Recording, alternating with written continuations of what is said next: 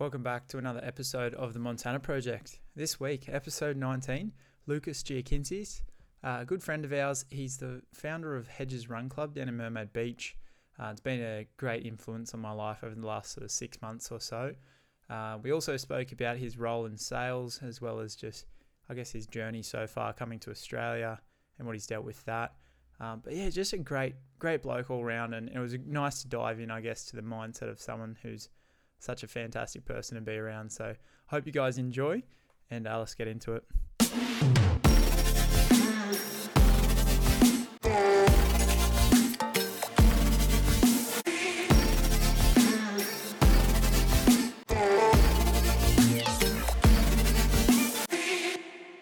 I've done a bit of a, a bit of singing. Oh, really? Yeah, like singing. Like my mate was doing does like beats, and he wants like he wanted voices Yeah. Yeah. as a background, so I helped him out a bit with that. Nice. How'd it go? Oh, when you know when you hear, when you listen to your own voice, how it is. Yeah, yeah. You're like nah, nah, this is not mine. That's what we, well, I found that I had to get kind of get used to when we started this. I was like, Mhm. I hate hearing myself. I'm like, oh my god.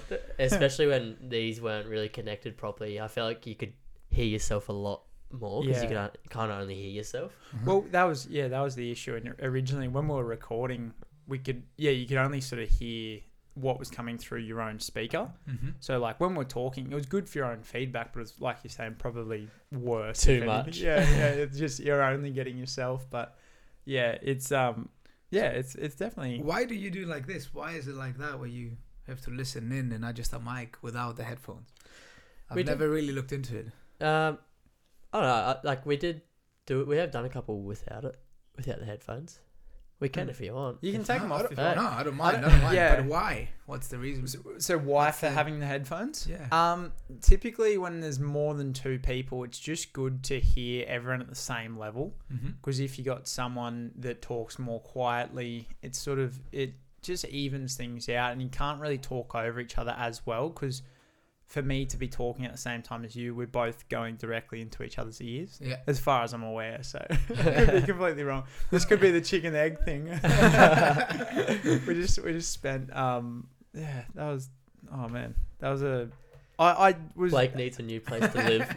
yeah. He's getting kicked out. I after was- this. I was more than happy to the be missus wrong. was devas- devastated about it. it just didn't yeah i don't know it just didn't make sense to me but yeah we were trying to we are trying to work out whether an egg is heavier or lighter after the not after the chicken's hatched obviously but like during the process of the the, the chicken being formed but and apparently it loses weight Yeah. when it's incubated. we were all wrong yeah no that um well mate it's good to have you we are recording as well by the way Nice to, yeah, I just, I just Yeah. figured because you were talking about it again. yeah like, yeah and yeah I'm like, like, I think we're on. We're yeah on. yeah Okay. yeah i was out there with you guys yeah no welcome to the montana project mate Happy to be here. First question: How do you pronounce your last name? Because I actually forgot to ask. When, like, well, I was just chatting away, and then like, yeah, Uh, Giakintzis, if you say it in the in the English way. If you say it in the Greek way, it's Yakinzis. yuck. Yucky. Yakinzis. I like it. I'm gonna go with that for now.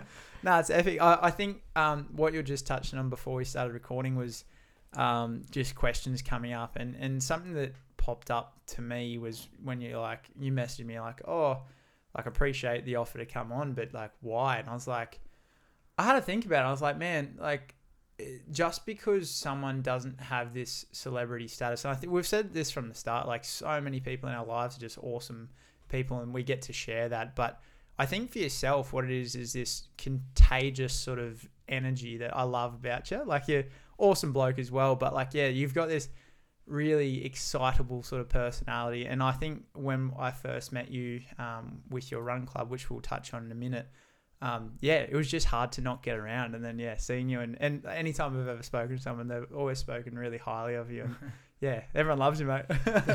I do appreciate that. It, since I was uh, like young, it, it's been like this. To be honest, yeah, always a lot of energy, always a bit crazier than the rest. Um, I would say when it came to parties, when it came to events, uh, I was always out there. I was not afraid to, I wouldn't say be seen, but just be silly, be crazy, and make everybody have a good time and enjoy. yeah, I yeah. think just somebody has to do the first step into people loosening up. And a lot of time people are like, oh, if I do it and it doesn't work, I'm gonna look stupid, but who cares?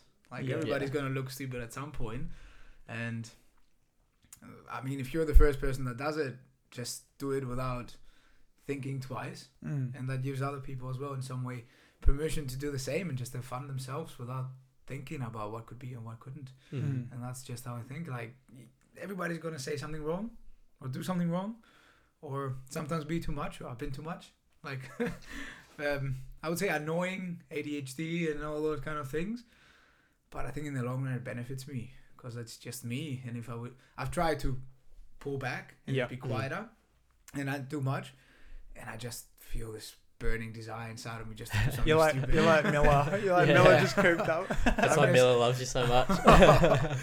it's crazy sometimes. But yeah, um, I enjoy seeing people coming out of the shell as well because of that, and like being a, bit of a a bit of a person that they didn't think they can be for a Mm. moment, Mm. and discovering a bit of a different energy in the long run in themselves. Mm. It helps. It's a weird one as well, like how I heard it today actually, and they're talking about how, in a way, being nice to people is kind of selfish because of how it makes yourself feel anyway. But it's a weird one because it's like, it's not detrimental to anyone. It's if anything, it's great, obviously, to make someone else feel nice. But yeah, it's a it's an odd concept that we do things like do nice things for other people, but at the end of the day, it's still how it makes us feel. Because even Mhm. and, it, and it's a good thing. I agree. But it, it's it's still strange because it's like, yeah, can you ever? It, that's what it got me pondering. That's probably one of the car questions that I was telling you about. It's like, can you ever be doing something that's fully selfless or like, because you at the end of the day, you always, in, in my experience, you're always doing something for how it makes you feel. Mhm. But yeah, I guess. I'd The deep to- question yeah, straight you're up. thinking so deep that that. is a deep one. yeah. Uh, I'd say yeah, definitely. I mean, in some way, you're living, and you're living for something. Every morning you wake up for a reason, Mm. or you know, you everything you do has has a reason. Mm. Like there's nothing that you go ahead and do without a reason. Like even if you do nothing, it's for a reason Mm. because you want to do nothing in that moment because of whatever has been going on. You want to relax. You just want to have a me time or whatever it is. It is still for a reason.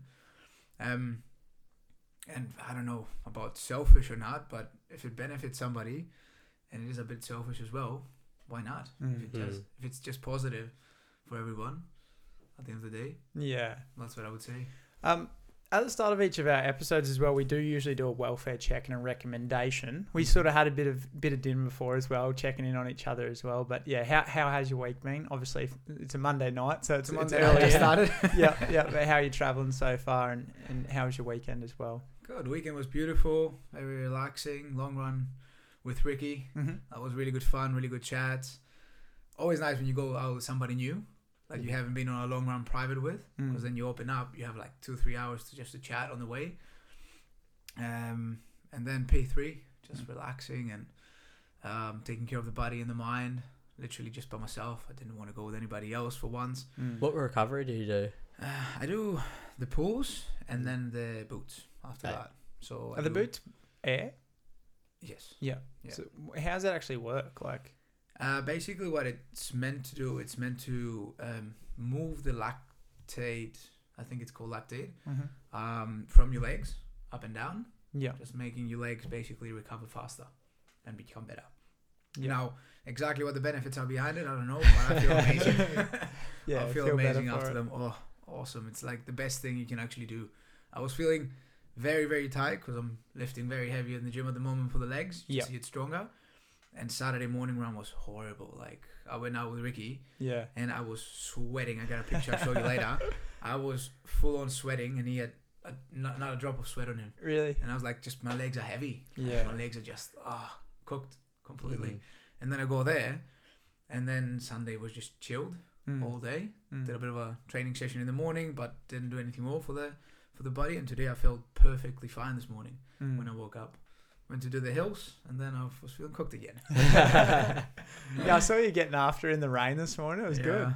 Yeah, I was getting out there and wanting to do hills uh, with rain. It's a bit slippery, but gotta gotta get it done. Yeah. I've Yeah. ditched both Mondays the last three weeks. Don't tell anyone. yeah, that's all right. No one's listening. So.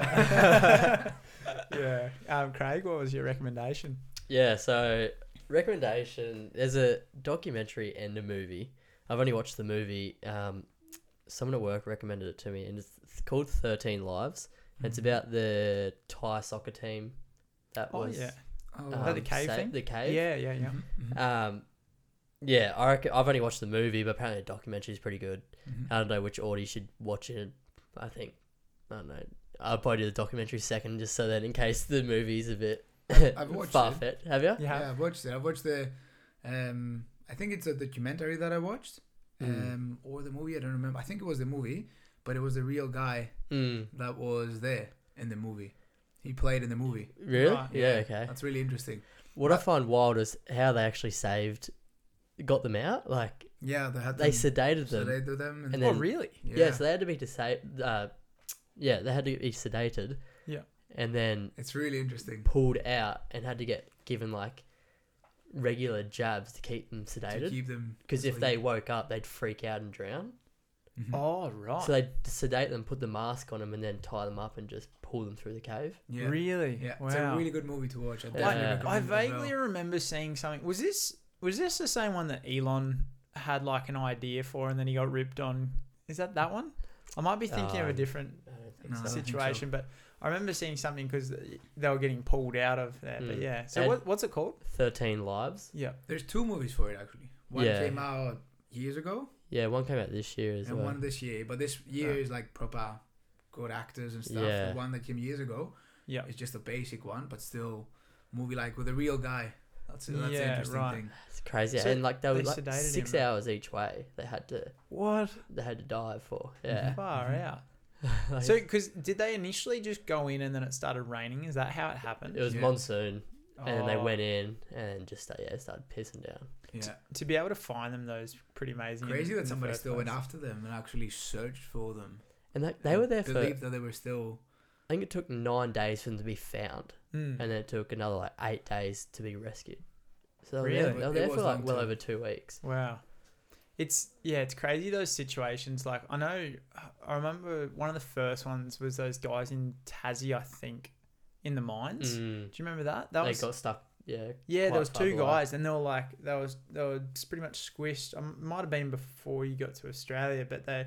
Oh yeah, I can't remember exactly, but they were like In a squished pretty much back to back. in a cave. Uh, in like a mine shaft, and yeah, they got stuck in there for ages, and obviously they were kind of just pinned and like, yeah, you, you spend like you think it, even well, you for yourself, Cora did um isolation for two weeks, Mm. and that was like at least in an apartment and stuff, and you're still starting to lose your mind. Like imagine being pinned up next to someone else, like just No, I couldn't. Oh. piss on yourself. So you, did they get out? Yeah, yeah, they they got Yeah. out. Yeah, they ended up getting out. I think one, uh, yeah, I could be butchering it, but I think one guy might have died. There was a few of them in there.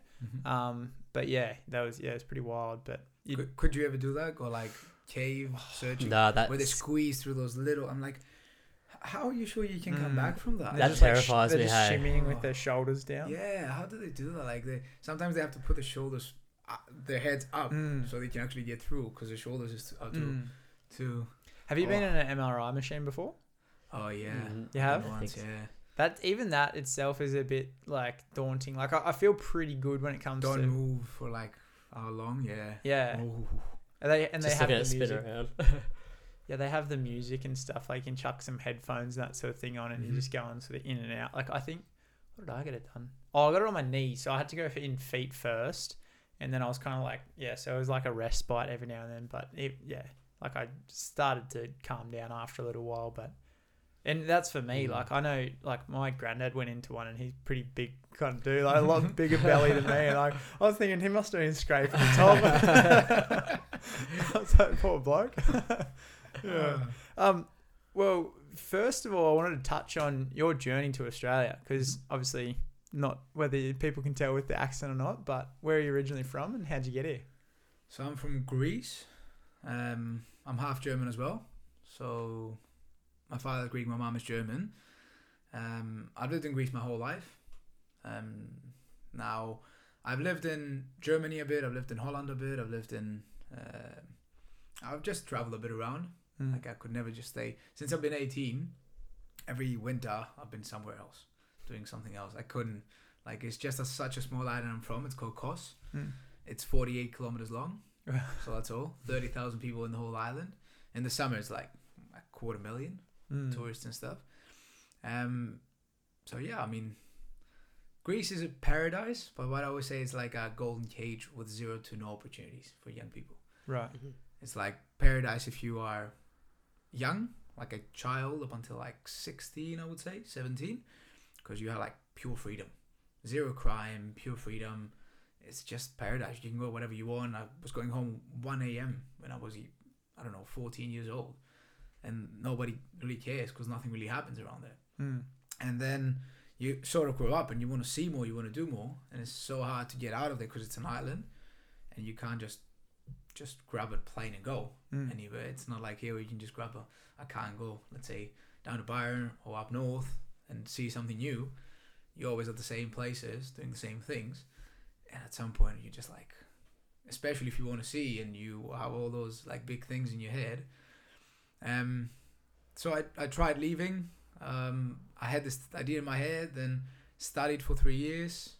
Um, then after that, I basically got an opportunity to run a hotel to be like a Mhm. manager with 21 and have my own bar on the side. That was pretty interesting. With being 21 years old, like I was looking at it like, okay, I can definitely give that one a crack. It was definitely some big three years of a lot of party, good people, making some really good friends. Um, but I saw a lot of I don't know if you guys know about like the war in Syria. Mm. A lot of refugees went through Europe and they passed through two uh, islands, Lesbos and Greece, um, and Kos. Sorry, Lesbos and Kos. And it was like I've never seen something like that before. You only see it on TV, Mm. and you're like, oh, yeah, okay. Like you don't really know what it is, but then you see it actually happening in front of you. People like in boats in the middle of the night, crossing from one country to another Mm. Mm. with their babies in in their arms and all their belongings in one bag, and flooding an island. And you're like, what's happening? Why is that happening? And then you understand what it actually means Mm. to have a war in a country. Nobody just wants to f- leave everything behind that they've been building for the last 40, 50 years Mm. in their life. Um, and I saw that those three summers that I was there. Um, and then I was just like basically super young, and I still want to live and do things, and I was not ready to settle. And a business that is there asks you to settle. So I was like, nah, I'm Mm. not gonna do that. So third year, I just got out of it with a bit of a profit, which I was really happy with, even though there were a couple of pretty tough years for the tourism, for tourism and stuff. Um, went to Amsterdam for a year, um, lived there for a year, and then went back with another business idea, which didn't go that well. Um, then I worked for about a year, um, bit of a bit of a special time that time. And then I was just one day I was like 20, I was 25, 25, 26. Mhm. I said it's now or never, or I'm going to Australia that I always wanted since I was a Mm. young boy, and life always got in the way. I've got nothing to lose, and that's a like like that's an aspect. I think the moment we we always are afraid to leave what we have to get something better because we're like, oh, I've built that, I've done all those all that hard work for this. Yeah. How can I just let it be to do something better now? How can I just leave all that work behind and go and try something from zero, from scratch, from Mm. nothing? Mm. Like that was always the fear that keeps you back, and then life as well, and a few other things. But then I just said to myself, one day I'm leaving. So got myself a whiteboard, put on the days from that day on, wrote them down, and started taking them off.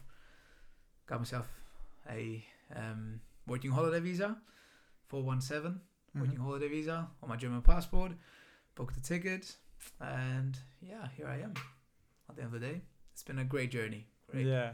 God, It's- that's inspiring. yeah, it's, it's epic. Like I, I dove into like your um, Instagram feed essentially to sort of get a get a little snapshot of it and like to see your journey um, and even going to Athens and stuff before leaving to Australia. But why why Australia? Because you mentioned that you wanted to as a young kid and then like it just So that goes way back. To be honest, I loved the ocean. mhm. My favorite animal was the great white sharks. yeah I love them. I think they're so majestic, and my end goal in life for for that is just to dive with a great white shark without a cage, just peaceful, calm, being in the water, and just having such a beast next to you, mm. not doing anything to yourself, and that's when you understand that it's. I don't know. I just have this perception in my head. Everything is just gonna blow in my mind. Of, I don't know. yeah. It's such a crazy idea that I've had, and we don't have many animals where I'm from. Yeah. So there's not that much of a. I don't know. I, I love to see animals and um, surf culture and all those kind of things. And I come from a small island, Mm. um, so I always like was seeing um, Steve Irwin. I was seeing spearfishing competitions. I was watching diving uh, when I was like young, from like ten till sixteen, up until I discovered obviously um, girls and alcohol and parties. Different story. Yeah. But for those like six or seven years, me and my like my best friend, who's now a doctor in Germany as well, um, we were just like spearfishing all day. Like we woke up in the morning, first thing we went to the beach to spearfish. Then on our days off, we had, when we had enough from the beach, we went up the mountains Mm. and camped there for two days. That's that was our life every summer for like three months, every year. And I just wanted to see more of Mm. wildlife, of and just Australia has always been this big, you know, this big picture, and it's in the other side of the world. And again, my stepdad came here as well when he was young. Yeah. Um, and you just see how people change when they go to the other side of the world, how they become more open minded, they appreciate things much more from every little thing back home that they, they take as granted.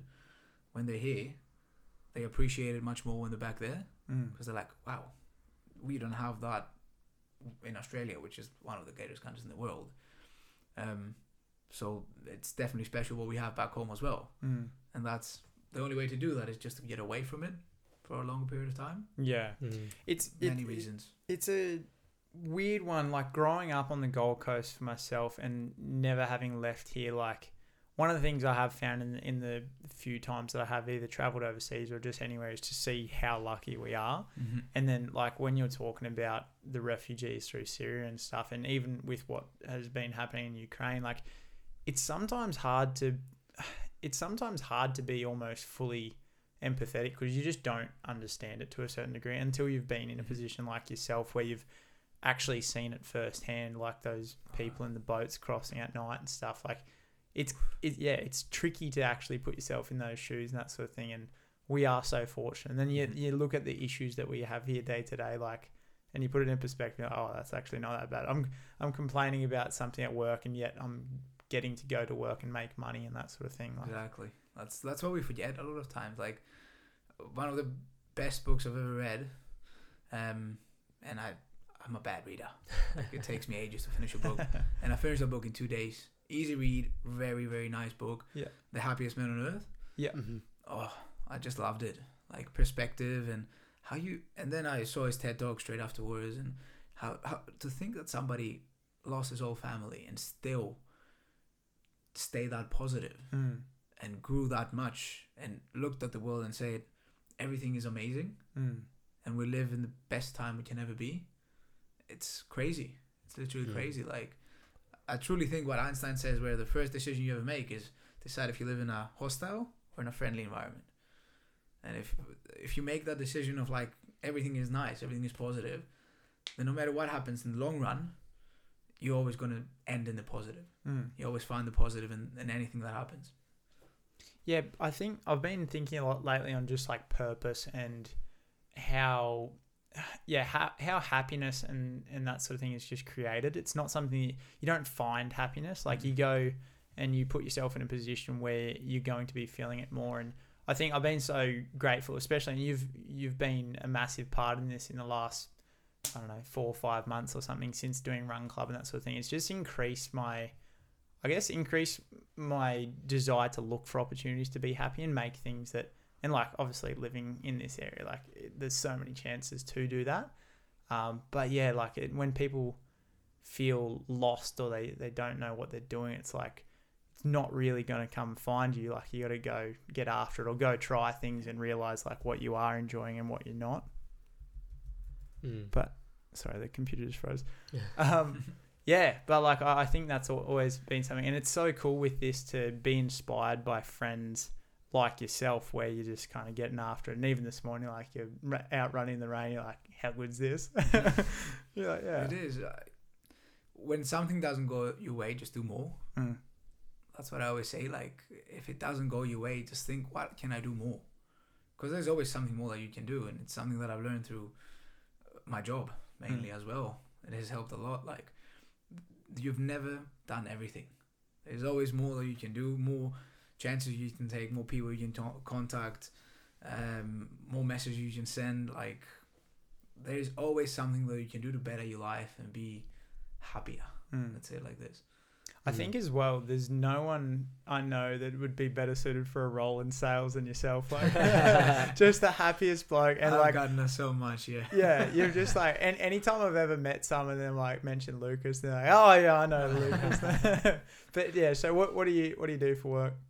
So I'm in sales. I was I was in hospital for ten years. Mm-hmm. That was fun as well, like super fun, Mm-hmm. because you get to be around people all the time. You get to have fun with them, especially back in Greece. Like you drink with them, basically. You have a party with them. That's why they that's why they come party with you and sit in your bar. Mm.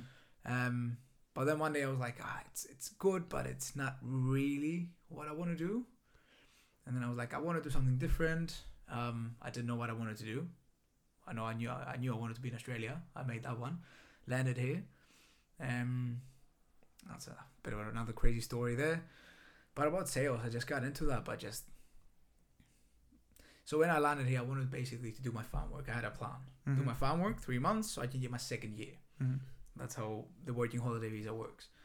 And I went to do the farm work, and the fires came, 2000 end of 2019, Yeah. where they had the fires. Yeah. So we had to evacuate the whole place. They put us in a bus. They sent us like an evacuation center, and then they put us in a in trains and sent us to Sydney and Melbourne. Um, and at the end of the day, I went back to Sydney, and I was like, "Well, I need to work." Mm. to make some money, be able to pay rent and yeah, get through this. So I started working in the opera bar. Yeah, That was interesting. It was definitely the busiest bar I've ever worked in my life. Like, Is that the one down underneath? like uh, Underneath, near yeah. right next to the water? Yeah. Yeah, yeah. so I just went in, gave my resume. Yeah, come come in tomorrow. Like, oh, I never had any issues in hospitality getting a job. Yeah. Um, it was interesting. It was very very busy. You meet some pretty fun people as well. But then there were just those nights where you were going home and you were thinking to myself, I didn't come to Australia to do this. Yeah. I left Greece, where I had everything I wanted. I nice freaking place that I was living. Um, I had a car, a motorbike. I had a good business running, friends, family. I left because I wanted more Mm. in regards to opportunity, something different that I can't have back then. And I was just sitting at 1 a.m. in my apartment in George Street, like horrible apartment, with three other people. Um, completely miserable. Like, what am I doing? This is wrong. I should not be doing this. I should actually be doing something better. And I see this video from like a sales um, business um, that I actually got connected. And I, I was looking at it was like on Shark Tank. If you Mm. guys ever seen it, Yeah. Swish. They were called, they were called ISR training back then. Okay. But now they're called Swish, selling with integrity, selling honestly. It was their motto. And I saw that and I was like, he went in and he spoke to billionaires, to millionaires, billionaires, people that have massive businesses. And they were running a business and were making thousands of dollars. Mm. And he went and spoke to them like he was like he was speaking to them like perfectly fine, awesome, relaxed, very calm tone, no nervousness, nothing. You know, and I was like, that's how I would like to be in some way. And I know this comes through communication skills, like actually being able to put that in there. And then I inquired on the website, got in contact with them, and then I still had to do my farm work, obviously. So I went back to do the farm work. But before that, I went to an event and I saw them live. I got connected with the videographer, and then um, through that, I got slowly into more of a sales um, environment. Let's say, started connecting online with people in the middle of nowhere, doing my farm work, and just trying to learn more as much as I can about it. Yeah. Just to do it, it was like the, one of the main goals. And yeah, we ended up under the day getting into sales, and now I'm working for service.com.au, which is a trades and services platform. Mhm. Mhm. They're really, really fun. So is it like a commission based job or you sort of Yes. Yeah. So it's a base salary. Yeah. Um, and on top of that, it's commission, yeah. which is pretty, pretty, um, pretty good in some way, Yeah. because in some way you're running your own business, Yeah. your own self. Yeah. But on the flip side of that, it can be stressful. because Mm. it's, it's it's an interesting concept because like I've only ever worked in jobs where you're either getting money per hour Mm-hmm. and which is a strange concept in itself because like if you're getting paid for a job and you do it quickly you should be rewarded for your efficiency Yeah. but you just if if you like yeah it, it's a it's a strange one but obviously with a commission based job it's really dependent on like your ability and that sort of thing as well have that have you found challenges in that One hundred percent, yes. Like, um, because it's not labor, it's literally you have nothing to do with your body. Mm. You're just sitting there or walking around. It's all just up here. So what that means, if you have a bad day personally, or you've had a bad week, or something's happening in your life, it affects your your performance Mm. Heavy. So your results are not the ones that you that should be, and that affects you even more. So then you have weeks where you start with like a bad week, where you can't focus 100% on your job, and then you end up in an even worse week, and it's like it's so much harder to get out of it, but it makes you so much stronger mindset wise, Mm. because then you just have to decide like, am I just going to be digging the hole deeper and deeper, or I'm just actually going to get out of it. Mm. Uh, I'm really fortunate for the business that I'm in. Like I'm sure people in other businesses don't have it that easy, but the boys that run it there, their values are amazing. They're um, on the health train. They're really really strong in um, mindset, and you run your own race, but we are a team still. You know, so uh, all those things have helped. Me being in a job for two years, which I've never been before. The longest I've ever been is ten months. Mm. before that, and that was because I had to, not because I wanted to. Yeah. Massive difference. Um, I just want to jump back to when you moved to Australia. Obviously, when you're, you said you're 25, 26, and you're ready to move. But then you said when you were in Sydney, you were kind of stuck in a bit of a rut where you thought you needed to do more. Mhm. Just wanted to see if you, well, what the biggest obstacle was when you moved, Mhm. and then if you had any tips for other people that are moving country. Yeah, hundred percent. Like, I'd say I came here with nothing. Like, literally not knowing anybody. Like, I landed here. Luckily, my stepdad, my stepdad is from here, so he was here with his family, and he picked me up. But the place I was meant to stay pulled out like literally last minute, and that's a funny story because I was, I was working in Greece in the summer. I was working like three jobs. I was head down, saving money just to be able to come here and have a bit of a pillow Mm. behind me, and I was working in this this sunset bar where they do like like um, wedding um, anniversaries and all those kind of things. And it was one anniversary where it was like um, an Aussie guy, I think, and an English girl. They were getting married there. And I was like, I'll just say hi to some people, tell them I'm going to Australia, see what happens. And there's this guy, Michael Cheeky, Mr. Cheeky, I call him. And they're just chilling there. And we have a really, really quick chat, literally like five minutes. Hey, where are you from? I'm from here. Well, I'll be coming to Australia in the si- in end of this end of this year. Oh, cool. Hit me up. You know, here's my here's my number. I wrote on a piece of paper. Gave it to me. I was like, cool. You know, why not? You never know where it's gonna lead. And um, one week before me coming here, the person that I was meant to stay with had something happen, so I couldn't stay there anymore. And I had nowhere to stay. And we all know how expensive it can be actually to Mm. stay in a place. So I literally just texted him and was like, look, I've got this issue. Yeah, maybe stay at your place. Like, yeah, sure. Just just just go to my house. That's the address. I'll leave the back door open. I was like, what? He's like, yeah, just go to my house. I'll leave the back door open and I'll come at some point in the day or the next day or something to say hi. I'm like, are you sure? He's like, yeah. I'm like, okay. so I arrived here and my stepdad drove me to. he drove me to his house and I literally had no idea where I was. I look, found the house. I go behind. I open the door. I go in and sit, sit on the couch and I'm like, I'm in a stranger's house on the other side of the world, like, and I'm just sitting there, like, what? Um, and he rocks up, like, happiest bloke ever. You know, two kids, um, small place, but he uh, timing just fitted because he was staying at his at his uh, his wife's place Yeah. because she was away and he was looking after the kids because she was like, you have your the house for yourself for the next ten days. Oh, how good. And I was like, wow. so I could actually like sit down and focus on a couple of things that helped a lot. Yeah. So my, I would say my advice is like don't be afraid to ask for help, because especially when you go to a new place, and if you're just genuine and honest and you don't have bad intentions, like people are willing to help. They've been there themselves, Mm. and the ones that haven't been there, won't help because they don't understand.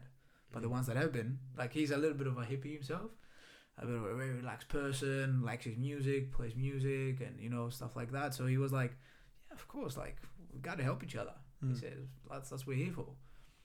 So that would be my biggest advice. Like, don't be afraid. Um, ask for help and be honest of what you need. Like, have a plan about it, and just try to execute it step by step, and make sure you stick with it in some way.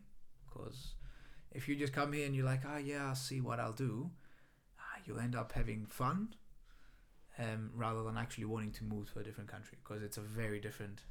There is like two different aspects: going somewhere for holiday to have fun, and actually moving there to live there. Yeah. Two Yeah. different worlds. hmm Yeah, it's it's a weird one. Like probably the furthest I've been is Japan, and even I think that's like a nine-hour flight or something like that. But to be so far in in such a foreign place as well, and then you go somewhere and either ask for directions or just ask for help, and uh, J- Japanese people are like naturally so helpful Polite and and polite as well. But that that's one of the experiences I've had, in like being so far from home and you're like, man, like this is yeah, it, it just makes you realize like how big the world is and that sort of thing. And to be coming and that was just on a holiday. So Mhm. to be moving somewhere is just another level. But yeah. I think so because you've obviously gone to Sydney. Um, what were you doing for the farm work though? Were you was it was it enjoyable? Because like it, Bad memories. it it seems like it seems like a lot of people like I got a, I got a friend, a Scottish mate, and he's spoken about it before as well. And then he was up, I think he was up north picking bananas or something like that. There's so many different things that you can do. um, I started with just jumping online hmm and I just posted on a group and ended starting with blueberry picking. Not good. like literally most monotone job ever. Yeah. Ever. Um, started with that and How do you pick blueberries? You just, Just they just as a full just Sure, hand, is yeah. it just full you just do like this, like that. There's like a. Surely they would have had like a machine like- that would just. That's why it's all, it's all think per hand. shaking it. It's all per hand. Oh my god, it's like there are people that are really fast, but they go there every year, Mm. every year, and they like very very fast. They make good money as well. do you get paid by like bucket or? Per Yes. blueberry. it's per kilo actually. It's like a per tray. They had something like that. Yeah. So that's how you were working. I did that for like five days, and then I was like, I've got enough of this. So Yeah. the first night I arrived in that town, I was like, I don't want to party, and because I don't want to party, and I know myself, if I've got free time, I was like, I'm gonna party and go out and spend money and you know Meet waste my time and stuff. Yeah. yeah. So the first night I arrived there, I went to the first pub, knocked on the door, and was like, "Hey, I'm just, you know, really quickly asking, do you need anybody to work here?" Marty in the union in Tumbarumba. Yeah, yeah. If you're looking for something, I can have you here. Do you have your RSI? RSI? Yeah, yeah, called? yeah. Like, yeah, yeah, I've got that. Uh, yeah, okay, cool. Yeah, you can come and work. It's like awesome. Um, when you, when am I starting? Can you be here tomorrow? Like, yeah, sure. So I started working there at night, and through that bar, I met like all the small towns in Australia. I figured they've got this big dog, the one person that you know is in charge of everything in some Yeah, way, yeah. the mayor of the city. And he looked at me one day and was like, "Hey, do you want a job?" I was like, "I got one, but what do you what do you have?" He's like, "Ah, you just go up up to the mountains and you chill and you plant some trees." I'm like, "Okay." And I asked Marty, the guy that owned the pub, and was like, "Yeah, yeah, my my my stepson sometimes work for him. It's pretty relaxed. You just go up the mountains, chill." And it was literally, I gave up the blueberry straight away. yeah. It was literally, they picked us up with a minibus in the morning. You drive for one one and a half hours sleeping in the minibus, and that's paid now, Yeah. right? And then you arrive snowy mountains up in Kosciuszko somewhere in the middle of nowhere, and you do rehabilitation. I think it's called Mhm. and we're like 10 blokes for 60 trees. So what we have to do, we have to make holes, then we have to chill for two hours because it's too hot in the summer, so you're not allowed to work more. Yeah. And then you go back, you work for another half an hour, and then you chill for two hours. well, it was like the best, the easiest job I've ever done in my entire life, Yeah. honestly. Um, but we were talking before about like animals and stuff, Yeah. so we had a, some pretty close encounters with like some snakes. Yeah. And that's what makes this job a bit dangerous. Well, people don't want to do it because if anything happens up there, like you're done. Yeah. Mm. Like yeah, nobody's long there. way away. You're not saved anymore. You're done. And we had like once we were planning on like a steep hill like this, Yeah. and we needed like um, some logs to put on the ground, so the Like trees actually- steaks. stakes. Yeah. Yeah. Yeah. So we basically go get the get the steaks. One guy brings them. I grab them from him, carry them, give them to the next person. Yeah. And then we open them up, and you see in the middle there's like this massive snake, some Oh, sort. really? Yeah. And we were like, oh mate, and we were just carrying it like this. Oh, that's where you feel like, ah, that's Those- actually an adventure. Those Steve. Irwin YouTube videos didn't Yeah. come in handy. that's where I was. Okay, that's that's Australia. We're learning now. Yeah. Slowly, we're learning. That was the farm work. That's what I did the first time. Um, and then the fires came, yeah. and I went back to Sydney. Um, and then when I went back, it was winter time. So I went back and I did pine tree planting. Yeah. I don't know if you've heard of me, anything about that before. No. Not too much. What's involved? It's involved. It involves you running around a mountain for like twenty plus kilometers, Yeah. ten hours a day, planting pine trees.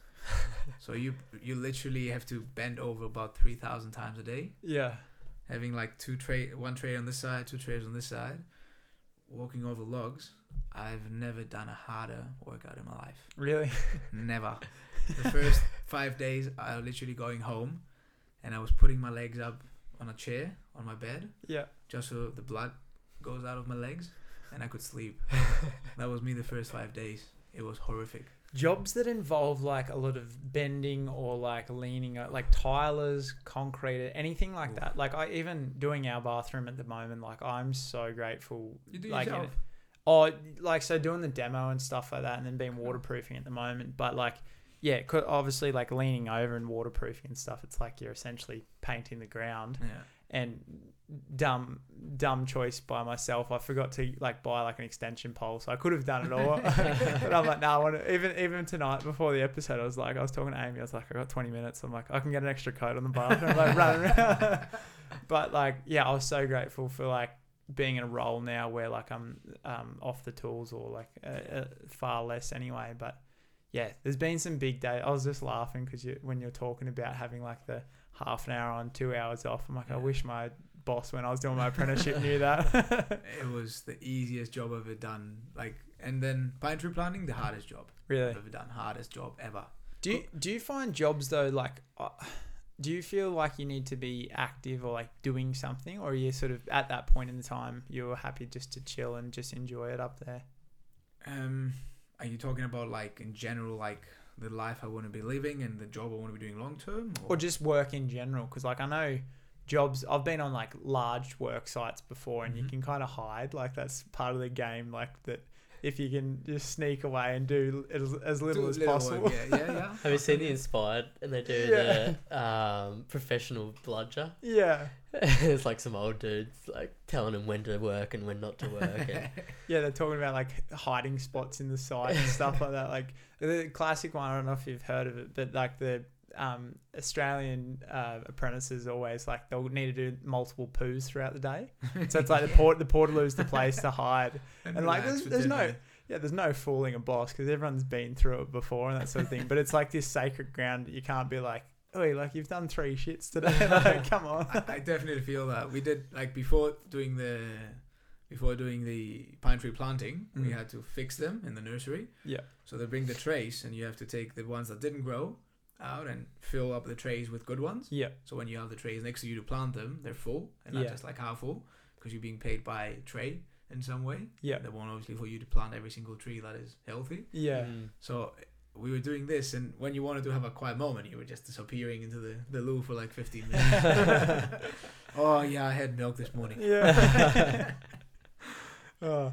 um, one of the, uh, I guess, well, how how it kicked off our friendship is um, your pride and joy, Hedges Run Club. Yep. So, how did that come about? Um, obviously, running's been a massive part for you now as well, but yeah, Yeah, Hedges. Hedges Run Club. Um, yeah, that it all started with like the 75 hard mm-hmm. that I was doing. That was um, end of last year. I started it around uh, I think October it was if I remember right. Like I um I lost a friend, um took his life. I was completely like out of the blue. Like I've never had anything like that before. Um and it definitely rattled me. Like I didn't know what to do. I was hiding a lot. Everything was scary in a way. And I needed something to like bring me back, bring me back to life in some way Mm. put, put back structure in my life and I just heard about 75 hard, so I just started that one, um, and just went with that. Yeah. It helped me a lot. Um, Did you want to explain what 75 hard is? Yeah, the 75 hard is basically you got to do two workouts a day of 45 minutes. You got to drink four gallons of water, um, one gallon of water, so four liters of water. You got to stick to a meal plan, no cheat meals, no alcohol. Um, you got to read, te- read 10 pages a day of a book. Um, and you got to take one progress picture every Mm. single day. That's basically the things that you have to do. Um, biggest challenge for that, oh, it's just like sticking to it and the time that you have to allocate. I definitely had to miss out on a lot of things, but looking back, I would never change a thing. It put me into the right path to actually be able to cope with what had happened. If I had just continued the right way, then like just like that, without anything else, without like a specific goal, that was seventy five days. It's like two and a half months. Mm. It's not like it's 10 days or something and then you're back to what you were doing. It takes time and it takes a lot of effort to actually stick with it. Um, if I had start, if I hadn't done it, I would have definitely gone down a different road of like drinking, being doing bad things, toxic things. So I got through the 75 hard and then I started hanging out with people that were in, in the same boat, like health, fitness, and those kind of things. And then we were just like sitting one day um, at Mindpack uh, with a couple of boys, and I was like, I gotta, I gotta get my my workout in the the morning before Mindpack still. And one one mate like Tyler I just suggested, why do we run beforehand? Meet here and have a quick run. Like, yeah, sounds sounds like good fun. So it started like that, and then like a few weeks later, it was like from three people, we ended up being twenty people. And then I never thought of like creating something out of it or making something out of it. And then everybody else was like, "Hey, Lukas, no, everybody's around you in some way. Like, why don't you create something and do something out of it?" I was like, "Like what?" I don't know, like a run club. There's so many around here. There's nothing happening on Wednesday. Like, "Yeah, sounds sounds fun." But you got that fear of like, "Ah, what if it doesn't go well? What is it if it doesn't go well?" And you're like, "Who cares?" Mm. like, I just want to meet up with my friends and just enjoy. Mm. And that's where I've ta took it till today. I just want to meet up with my friends on a Wednesday morning and enjoy. That's all what I want to do. Nothing more. And that's how it's been created. Good people, good input, um, and really good fun every single Wednesday. Yeah, it's pretty unreal. Like I got chatting to someone the other day, and they, I was like, just doing the casual, like, oh yeah, where are you guys from? And they're like, Chit-chat. oh, like Brisbane. I was like, what? and they're like, they've driven down from Brisbane, and because we're kicking off at five o'clock, so they, yeah, they're leaving early, and that's, yeah, that's pretty cool to see. I'm Like pretty something that amazed you've about those created. things as well. Mm. Yeah. Very amazing. Like, Mm. I, I, sometimes I'm like, how? Why? I don't understand it myself. But on the flip side of that, I benefited so much from Mindpack when I was like a little bit rattled and 75 hard. How do I meet new people? And how do I meet the right people? Good Mm. people. Like people that have the same things that I want to do, like healthy lifestyle, sticking around, like good, positive uh, vibes. And I got into Mindpack, and it was the same for me. Like waking up early um, and going there has benefited me so much throughout the rest of my week. And I Mm. think it's just the same for those people as well. And then it becomes a bit of a responsibility on your end, and it holds you accountable to, even if you have a bad week. And trust me, I've had bad weeks where like I can't be bothered, a million things happening. I just don't want to do it, but I have to show up in some way, Mm. and I show up, and I'm ten minutes in. I'm so grateful that this thing exists Mm. and that I actually put in the effort behind it to create it, because it it helps me so much to like get out of a a bit of a rut Yeah. or a bit of a thing that is going on and you're thinking overthinking stuff that you shouldn't and stuff like that, which we all do sometimes, some days, some days more, some days less. But I'm so grateful every single Wednesday when when that happens and I get into it and we end the Wednesday and I'm just like a new, a new human being Mm. with a massive smile on my face, driving my car down the road, going to work, and I'm like, I'm actually happy. Like Yeah. that's all it takes, nothing more. Yeah, I was talking to Amy about it the other day, and like I'm really fortunate to have. So we have like our office day on a Wednesday as well, and that enables me to, I guess, do this sort of stuff in the Mhm. morning and start a bit later. And and it's like a it's like a weekend. Like I look forward to Wednesdays so much, and like Mhm. to go down there and having like yourself and like Reva and Brad and all these people are just they're they're too happy for you not to be sort of thing. It's like you get down there and everyone's just smiling and like there's a bit of excitement, especially through this stretch of winter. Like it's been pretty fresh jumping in the water, but it's like it's good and yeah, it just gets you up and about. And it's like it's honestly the best way to start the day. So that's been been awesome. But obviously running has been a massive thing for you. You did touch on before that you're doing the heavier sort of legs training. Is that to Mhm. benefit your running? Yes, I just want to get stronger. Mm-hmm. It's like I see people that are strong. They they don't just run. And when I started running, I thought it's just get out there and get the keys in. But it's not just it. It's like so many little things around it, like nutrition, um, lifting in some way or form, and training the right muscles, and knowing why you're doing it as well. Um, so that's the main reason why I do it at the moment. Just want to get a bit stronger with running Mm. and be able to withstand a few bigger challenges, hopefully Mm. down the road. And you did the marathon. How was your prep for the marathon? Because going off previous podcast, Blake's wasn't that great. he went from running the half to deciding to run the full. and, he, and he did it pretty well. He Yeah. came out of it pretty good. Yeah, You didn't even look tired. You didn't look. Nah, I think you had a bit more in you as well. Yeah, I don't know. I yeah, it was a it was a pretty conservative one, but um, I was just happy to be there and happy to finish and all that sort of stuff as well. But You yeah, didn't look like you felt heavy, like you pushed really hard or something. Honestly, I saw you and I was like, oh, he definitely has a little bit more in him. he skipped some of the track. Must have hit that vomit pretty well. yeah, yeah. Now you guys cruised because what you you ended up knocking off forty five minutes off your time. An hour. An hour. Last year, yeah. Yeah, that's From wild. last hey? year. It's pretty interesting, like just actually training a little bit Mm-hmm. and putting the work in and and enjoying the run. Like it was just a goal to run a marathon. Mm. You know, a lot of people have that in their minds. And then when you hear about the GC Mara, you're like, perfect. Big event. You look at the YouTube videos and stuff online, like, wow, that's I want to be a part of that. Mm. And then you hear as well that there is just 0.01% of the population that have ever run a marathon. Oh really? Really? Yeah, right. that's, That's the ratio, and it's you're pretty amazed about that. You're like, wow, we always talk about the one percentage. There you go, the 0.01%. Yeah. Mm. Um, so when I last year when I was training last year, I trained, but I didn't sort of train for fun. I just trained to train. mm-hmm. I didn't train because I enjoyed it, and it was not the same. So this year I trained and run because I enjoyed it. Mm. So it was so much easier, so much easier to do. Um, I did get injured because I went a bit too crazy. Went completely off the top to like a half, one Friday and then a full on Yeah, you ended up doing the double up. Hey. that was not the smartest idea as well. Yeah. Um. Yeah, and then I was injured for like a month before the Mara, so I couldn't really proper go. Mm. Uh, it was the day when we like went. Yeah, did the beach walk. I, I did the beach work as well after that because I couldn't run. Yeah. so that was a bit of a relief. Um, but then the Mara was just like an exciting event. So Mm. many good people around there. So many chats on the way, sharing stories and motivating each other. People just telling you to go, then ten minutes down the road you pass them. Come on, mate, what is Yeah. happening? And then they're like going, and it just becomes a bit of a like a thing where you would not go as fast as you would go if it was not for everybody else as well being there with you and pushing you and giving you their energy when you need it. Mm.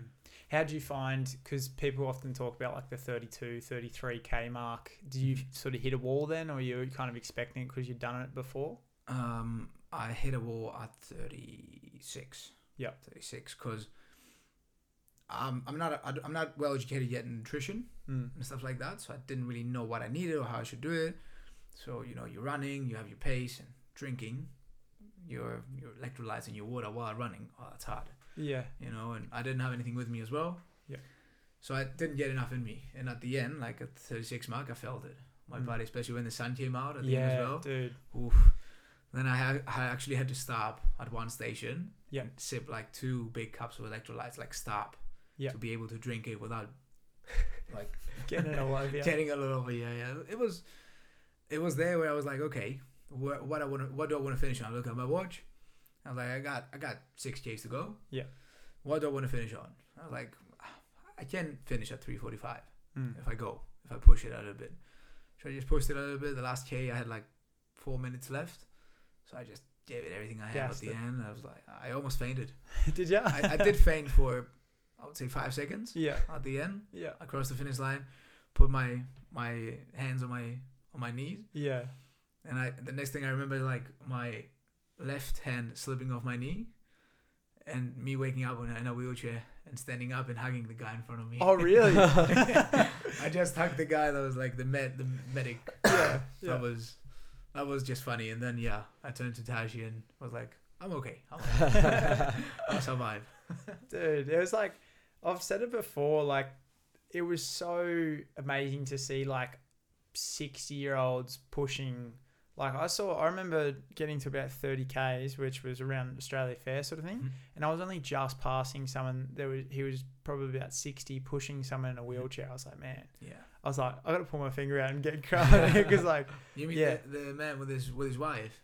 Oh Pushing his wife. I think it was a young kid. There, there was a there was a few people throughout the run that I did see. Yeah. Um, but yeah, like the the energy and the inspiration you get on on a run, and at that point as well, it, it just like shines so true that you have Yeah. more than what you think you have at that point. Hundred percent.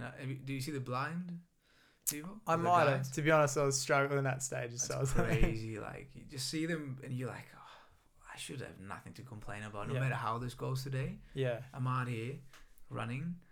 Um, tomorrow I'll continue the way I go, um, and hopefully in a year exactly the same or even better. yeah, Now those people, they're still happy the way they are. Like there's no reason for you not to be happy and grateful yeah. for the way you're going. It's just no excuse, zero, nada. Are you having a Mm. crack at the fifty? I don't know. Not sure. Um, yeah, at the end of the year. Yeah, So just working on some stuff. Yeah, Just working on a few things. So because is that that's an up and back? Hey, it's a pretty big event, yeah. yeah, because a 50k in the heat. is it like is it coolly to?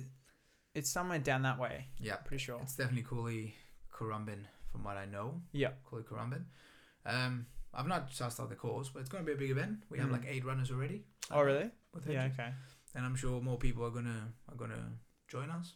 Yeah. it's gonna be super good fun. We're gonna have our own little marquee there, make an event out of it. If I don't run, I'll just be a motivator. Yeah. Run around with my scooter most likely. And keep everybody jealous. Yeah. I'll see. I'll see. I, I'm keen though. I mean, yeah, the vibes are gonna be there. You're just sitting on the sidelines.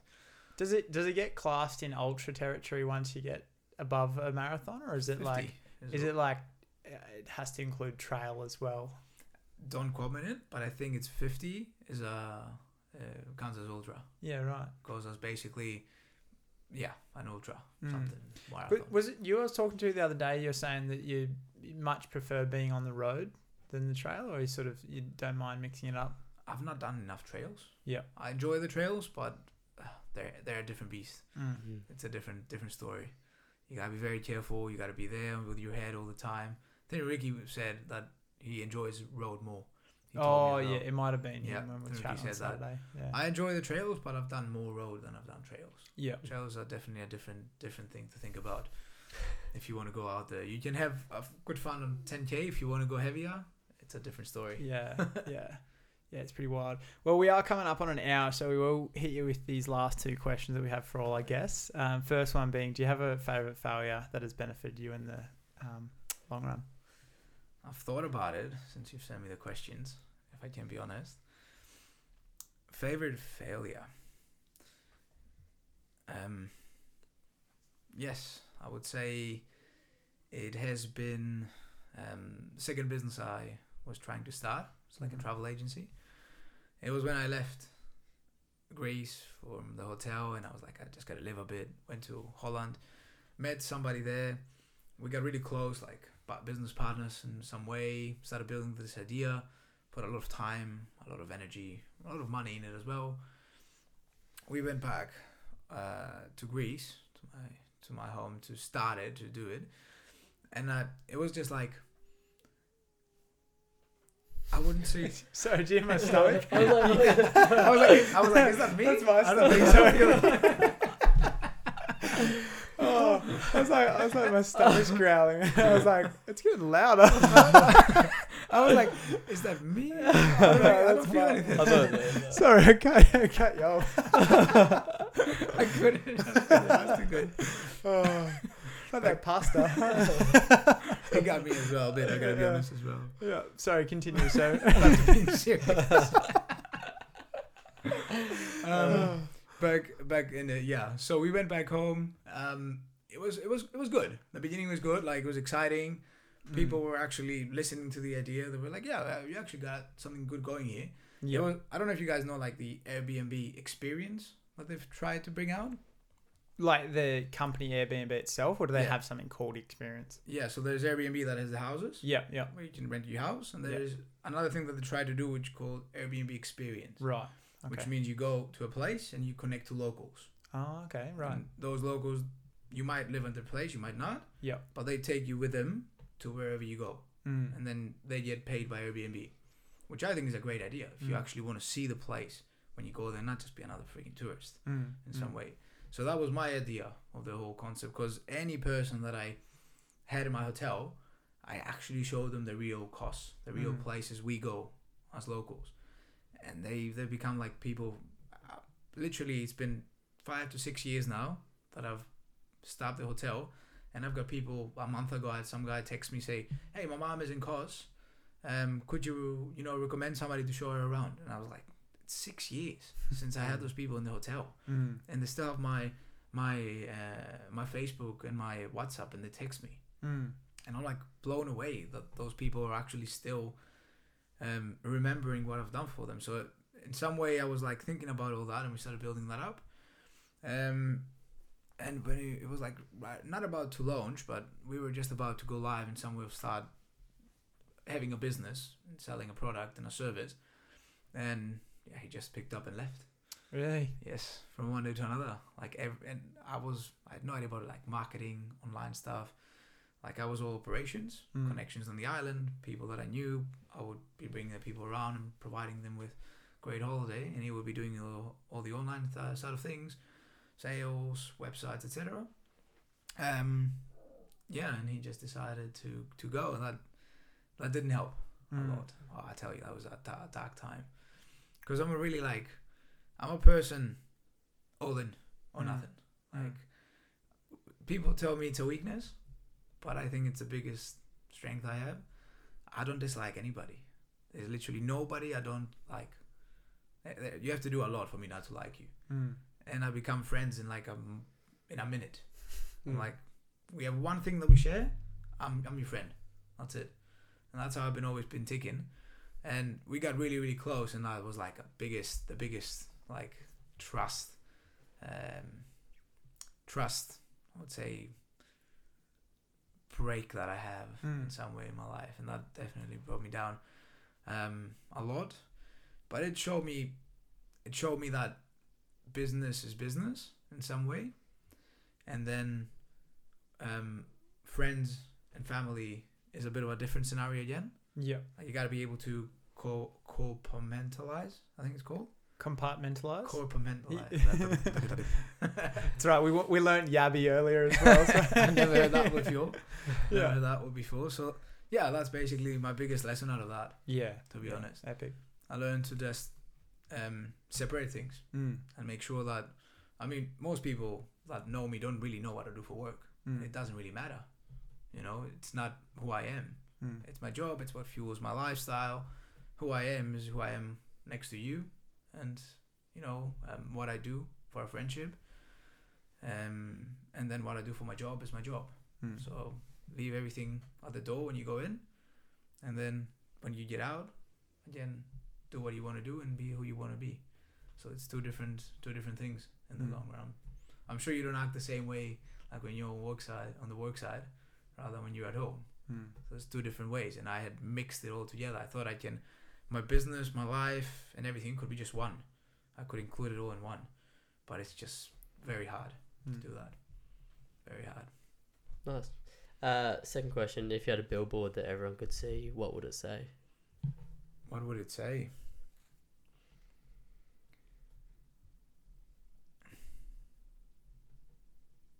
I would say, I've not thought of that enough. I think, I would say.